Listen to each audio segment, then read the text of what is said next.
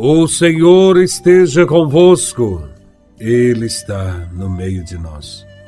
Proclamação do Evangelho de Nosso Senhor Jesus Cristo, segundo São Mateus, capítulo 8, versículos de 5 a 11. Glória a Vós, Senhor.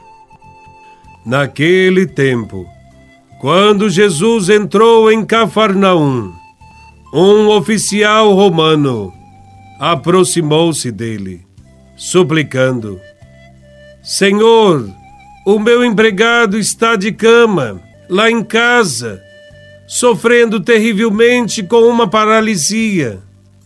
Jesus respondeu: Vou curá-lo.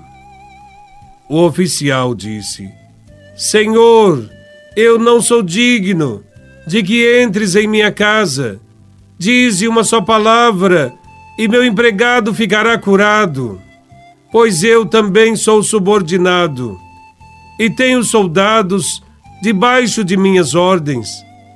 E digo a um: vai, e ele vai, e a outro: vem, e ele vem. E digo ao meu escravo: faze isso, e ele faz.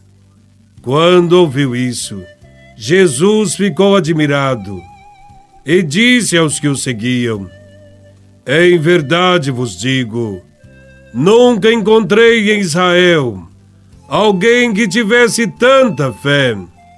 Eu vos digo: muitos virão do Oriente e do Ocidente e se sentarão à mesa no reino dos céus, junto com Abraão Isaac e Jacó. Palavra da salvação. Glória a vós, Senhor. Nesse Evangelho, vemos o amor, a fé, a confiança e a humildade de um oficial romano que estima profundamente o seu empregado. Preocupa-se tanto por ele que é capaz de humilhar-se ante Jesus e pedir-lhe: Senhor, o meu empregado está de cama, sofrendo terrivelmente com uma paralisia. Para entendermos esse evangelho, é preciso saber que durante o seu ministério, Jesus não foi contaminado por preconceitos de espécie alguma. A cura de um empregado do oficial romano ilustra esta atitude de respeito do Mestre Jesus com o povo pagão. Quem se dirigiu a Jesus, pedindo-lhe a cura do empregado, foi um funcionário do rei Herodes Antipas. Sem dúvida, tratava-se de um pagão romano que estava a serviço dos romanos, que dominava e oprimia o povo judeu. Era bem conhecido o ódio dos judeus pelos romanos. Os romanos representavam o que havia de pior e deviam ser evitados.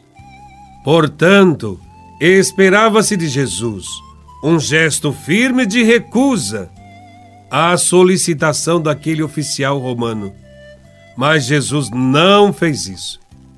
Ele agiu com misericórdia. Seu olhar se fixou no coração daquele homem que suplica. Foi suficiente acercar-se de Jesus com fé, com disposição, para que seu pedido fosse atendido. O oficial romano não pediu a Jesus para ir à sua casa mas apenas a Sua palavra. Uma só palavra de Jesus basta para aquele que pede com fé e reconhece a sua própria limitação e o poder de Deus. Vou curá-lo. Esta é a garantia que Jesus dá ao homem, cujo empregado estava muito doente. Jesus é a vida e veio para que todos tenham vida e vida em plenitude. Quem nele procura a vida, sempre a encontra. Neste Evangelho, Jesus afirma sua autoridade, dizendo ao funcionário do rei: Vai e seja feito como tu crestes. Para os homens com grande fé, como o oficial romano, novos céus e nova terra sempre existirão, porque reconhecem o poder da palavra de Cristo.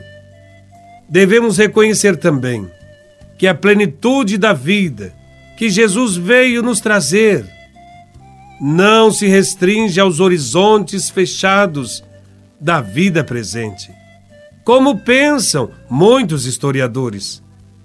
A vida humana, acima de tudo, é dom de Deus. Vem de Deus e se realiza na posse terrena e eterna de Deus. Por isso, Santo Agostinho afirma com tanta propriedade: Senhor, o nosso coração está inquieto, até que descanse em vós. Esta é a nossa fé. A fé que o oficial romano tem não é uma fé passiva, em que se cruza os braços, esperando as transformações ocorrerem. Ao contrário, ele tem uma fé que o move, que o leva para o encontro com Cristo. É esta fé que todos nós devemos ter uma fé que nos mobiliza, nos desinstala e nos tira do comodismo. Quando o funcionário do rei regressou à sua casa, viu o milagre. Bastou acreditar na sua palavra que diz: Vou curá-lo. Jesus também quer curar todas as nossas feridas e enfermidades.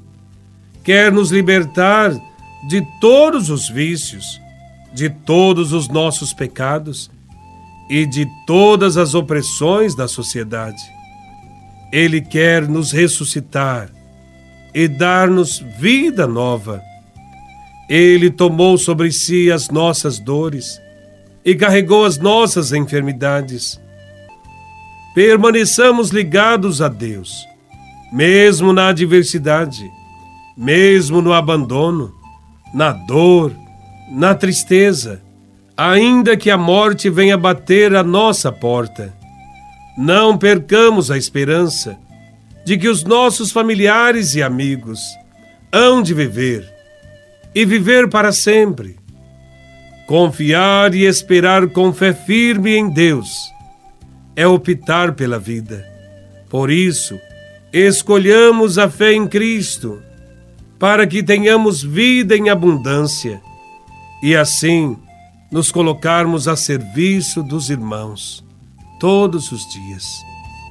Louvado seja nosso Senhor Jesus Cristo, para sempre seja louvado.